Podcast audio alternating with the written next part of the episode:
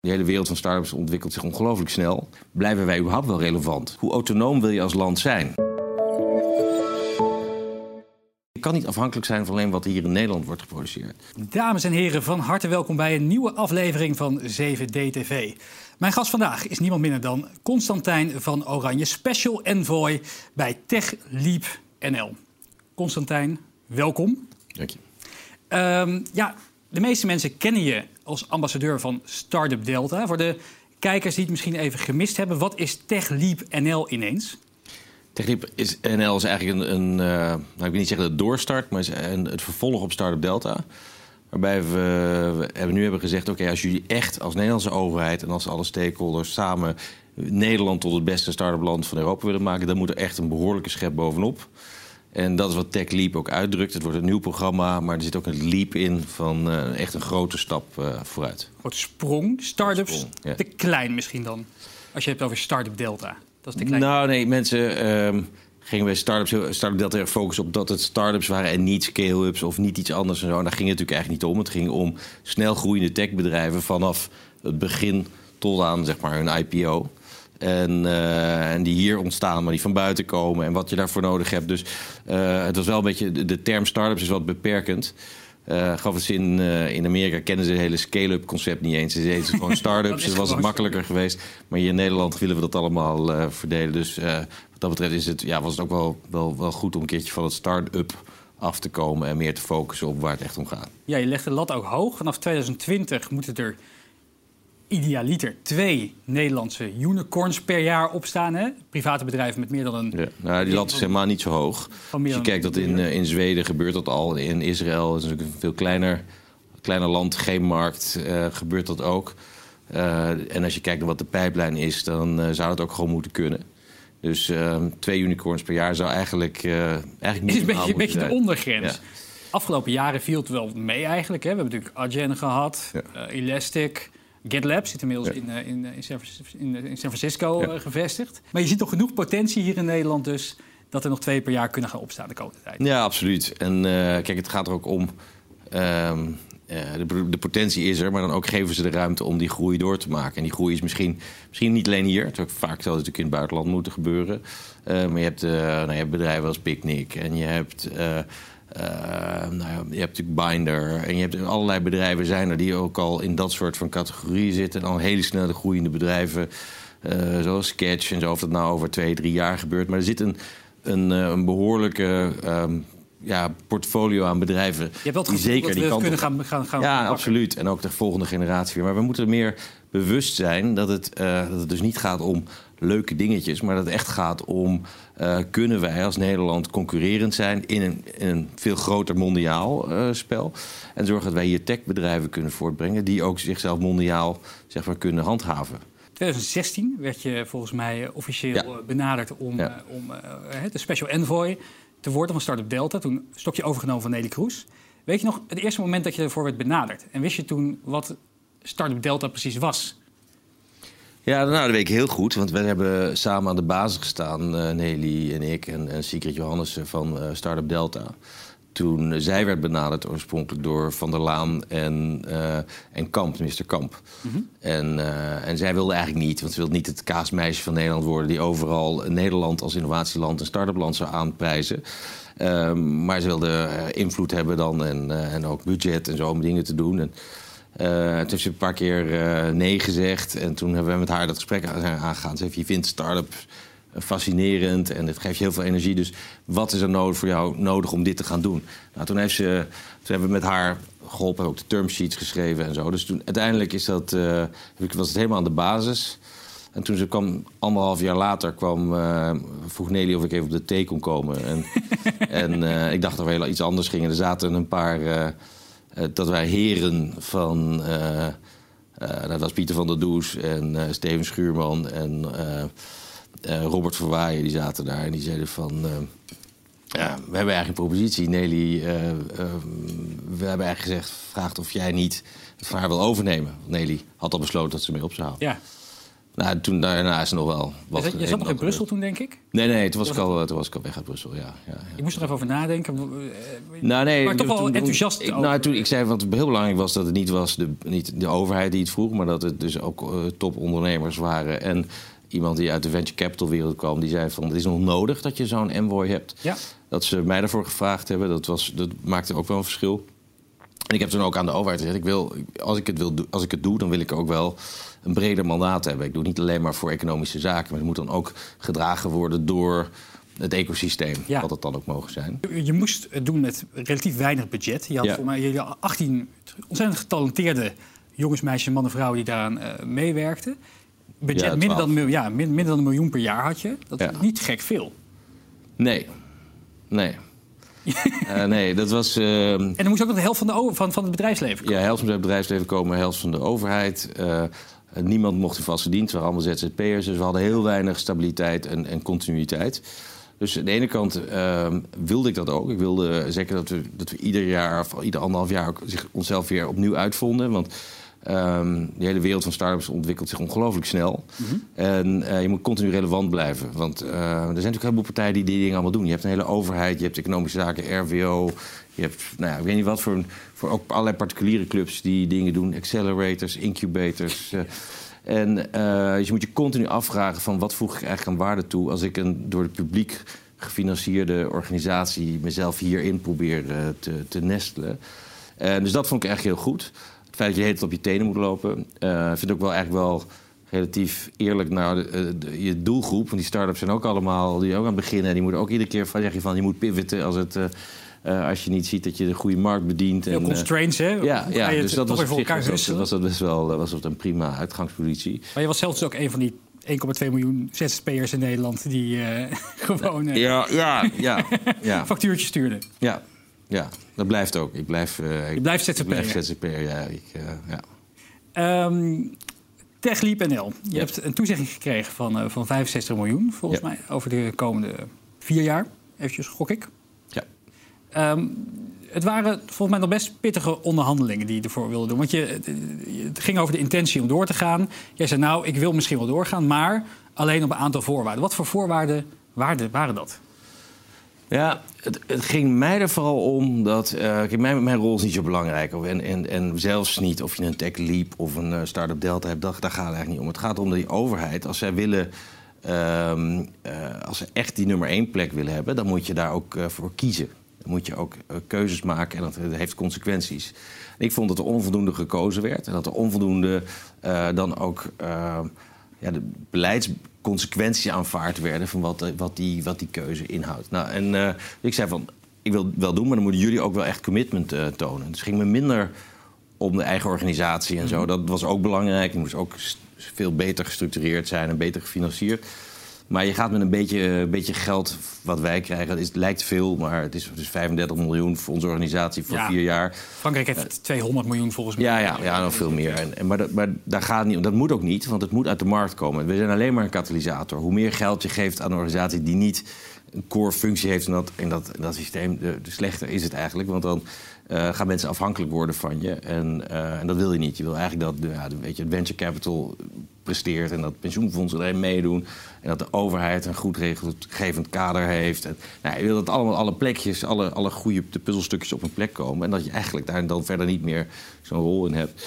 Maar het ging daar gewoon vooral om. Dus, dus uh, hoe zorgt de overheid dat er de beste mensen hier naartoe kunnen komen, zich hier ook kunnen vestigen? Hoe zorg je dat kapitaal hier naartoe kan komen? Hoe zorg je dat, uh, dat mensen uh, in opties uitbetaald kunnen worden en dat dat fiscaal ook aantrekkelijk is? Nou, allemaal dat soort dingen. En dat gebeurde tot voor kort, totdat je soort van met die vuist op tafel sloeg en misschien de, en, uh... nou, allerlei dingen die waren wel in proces, maar die deden. Maar, dat, maar zat vaart, er zit, er zit geen vaart achter. En ik denk dat wat het allerbelangrijkste was, en ik geloof dat dat punt enigszins geland is, Dat niet alleen door ons en wat wij hebben gedaan, maar je ziet gewoon, je hoeft het nieuws maar op aan te zetten. En dan hoor je over wat er in China gebeurt, wat het gebied van kunstmatige intelligentie gebeurt, op robotica-gebied. Nou, er komt nog kwantum aan en zo.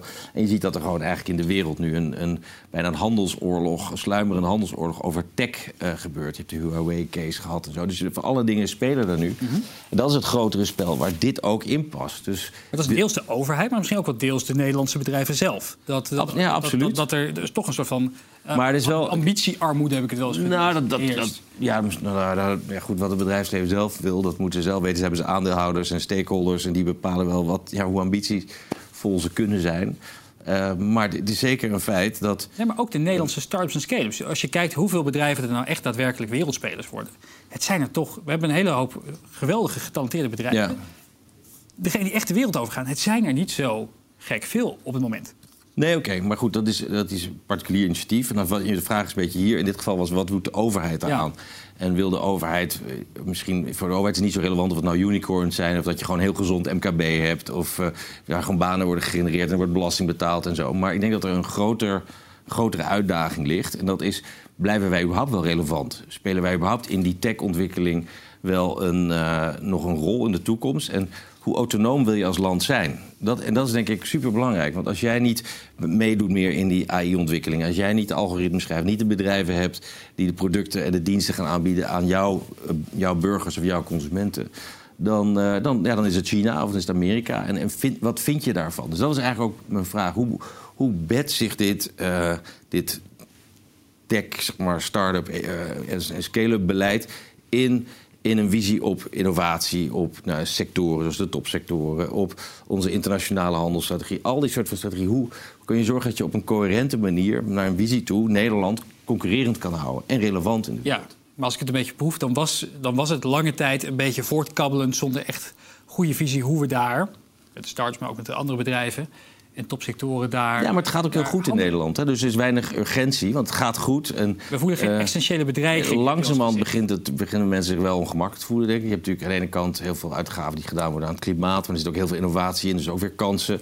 Aan de andere kant ziet u met de negatieve rente van er moet geld uitgegeven worden. Nou, wat zijn dan de projecten waar je dat geld aan wil uitgeven? Want je kan wel geld lenen, maar dan moet je weer ergens anders op een bank zetten. En dus, daar heb je dus niks aan. Dus je moet echt concrete projecten hebben waar je dat geld naartoe kan sluizen, zodat Nederland uh, concurrerender blijft. Dus dat... Maar kunnen concurrerend blijven? Want je noemt het al, al die investeringen van al die grote landen, Canada, weet je wel, AI, Frankrijk een miljard in AI, eh, China, natuurlijk techbolwerk.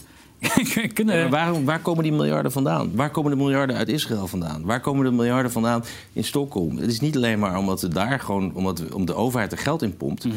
Nee, het is uh, omdat er een klimaat is waar bedrijven ontstaan die, waar dat geld naartoe gaat. Weet je, als je kijkt naar Adyen, zitten alleen maar buitenlandse investeerders in. Dus als jij van Singapore dus Adyen weet te vinden dan betekent dat, dat daar iets relevants gebeurt waar je in wil investeren. Nou, en wat wij willen is dat je een klimaat creëert waar uh, waar bedrijven kunnen ontstaan. Die, het, die um, dus makkelijk de beste mensen kunnen aantrekken. Die kunnen groeien vanuit Nederland.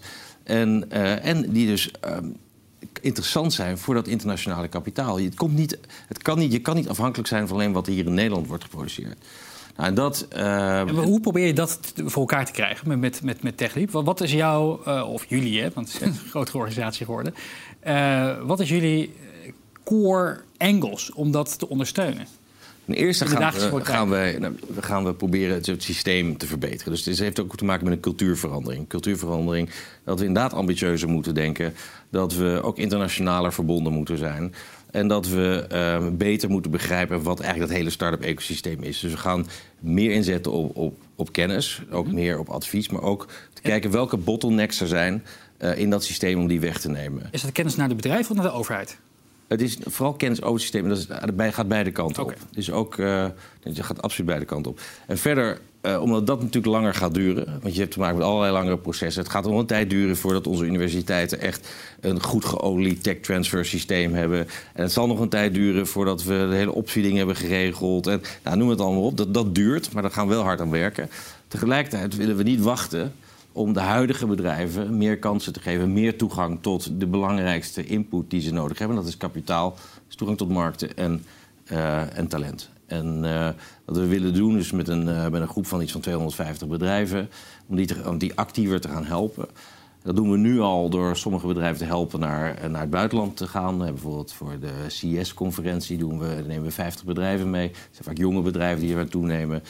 Uh, maar we willen dat voor meer bedrijven doen om ze in, staat te stellen. Eigenlijk willen we hen uh, hetzelfde soort van toegang hebben tot, tot deze factoren als je, zou hebben als je in Silicon Valley zeg maar ge, gevestigd bent. Je hebt veel kunnen rondsnuffelen in je afgelopen drie jaar aan allerlei conferenties en landen waar je naartoe bent gegaan. Is er een land waarvan je zegt, nou, daar hebben ze het start-up ecosysteem, scale-up ecosysteem echt goed op orde. Daar kunnen we nog van leren. Um, nou, er zijn heel veel plekken waar we van kunnen leren. Ik denk dat je. Israël is, is heel interessant omdat het. Uh, er zijn geen maar, natuurlijke factoren waarvan je zegt van nou, dat had daar moeten gebeuren. Er is geen markt. Er is veel, um, veel bedreigingen natuurlijk, gewoon mm -hmm. echte, fysieke bedreigingen. Uh, noem maar op. Um, en toch is het ze gelukt om een van de meest uh, productieve uh, start-up ecosystemen te zijn. En dat is ook een les. Heel erg naar buiten gericht ja, ook, hè? Maar het toont dus dat je en het kan beïnvloeden. Dus dat als je ook als de overheid, als je goed samenwerkt, overheid, universiteiten, financiers en zo, dat je echt iets groots kan, uh, kan neerzetten. Het is ook een, een cultuurzaak. Want de meeste Israëli's zijn misschien, in ieder geval die je spreekt in dat hele start-up gebeuren, die zijn inderdaad heel internationaal. Zeggen we moeten meteen naar New York en met uitbreiden. Want in Israël is niet zoveel. Dan zijn ze ook op zich geïnteresseerd om naar Nederland te komen. Want die zijn multinationals waar ze mee kunnen samenwerken en zo. Dus Israël vind ik heel interessant. Ook interessant is Londen. Want Londen was in de jaren 90 echt, qua, of Engeland überhaupt, qua innovatie helemaal niet, uh, geen koploper. Als je kijkt waar ze nu staan, en ze in Europa verreweg het belangrijkste ecosysteem. Ook qua beschikbaar kapitaal. En uh, daar hebben ze natuurlijk taal mee. En ze hebben een paar andere factoren mee. Maar goed, in ieder geval ze hebben dat voor elkaar gekregen. En uh, ja, het is ook inspirerend om te kijken naar wat er in Boston gebeurt. En, oh ja, een andere heel inspirerend voorbeeld vind ik Toronto. Want Toronto, Canada is eigenlijk maar een klein land, hè, iets van 40 miljoen uh, Groot oppervlak, weinig mensen. Ja, en, uh, en er liepen heel veel van talent liep weg naar Silicon Valley. Dus ook heel makkelijk. Ja. Engelstalig en wie loopt zo de grens, de grens over en je bent Dus zij zeiden van dit wordt, een, dit wordt een enorme uitdaging voor ons. Hoe krijgen we dat talent weer terug en hoe houden we het hier vast? En die hebben eigenlijk in vrij korte tijd door een actief uh, beleid op kunstmatige intelligentie, waarbij ze maar aan drie centra geld hebben gegeven. Um, en in samenwerking met het bedrijfsleven en de universiteiten. Daarvoor hebben gezorgd dat niet alleen het talent blijft, maar ook talent uit Amerika nu naar, uh, naar deze centra gaat. En vooral Toronto. Dus bijvoorbeeld de Uber, uh, de kunstmatige intelligentie unit of zelfrijdende auto-unit van Uber, zit nu in Toronto. En in plaats van dus die mensen weg te halen naar Silicon Valley, komen de mensen van Silicon Valley naar Toronto om daar, uh, daar zo'n uh, zo'n zo'n organisatie op te zetten. Nou, dat zijn allemaal voorbeelden, dat kunnen wij ook. Er is helemaal geen reden om dat in Nederland niet zou kunnen. We zijn bijna door de tijd. De laatste vraag nog. Je voorganger Nelly Kroes is uiteindelijk commissaris geworden bij grote techspelers als Uber, Salesforce. Zie jij het ook nog, ooit nog voor je om bij een grote techspeler dichtbij te kijken op een soort van bestuurlijk of controlerend niveau? Nee, denk ik niet. En, en uh, even ter correctie, Nelly deed dat al voordat ze... Okay. Bedoel, zij, zij, um, zij kende Uber goed en uh, dat heeft niks te maken met haar rol bij, bij Startup Delta. Maar ik vind... Uh, ik zie dat niet als mijn, als mijn toekomst. Constantijn, mag je hartelijk danken voor dit mooie gesprek. Heel graag gedaan. Ja, en jullie bedankt voor het kijken naar een nieuwe aflevering van 7 Ditches of 7D TV. Wil je meer ondernemende video's bekijken? Schrijf je dan in voor ons nieuwsbrief of beluister de podcast. Heel graag tot de volgende keer.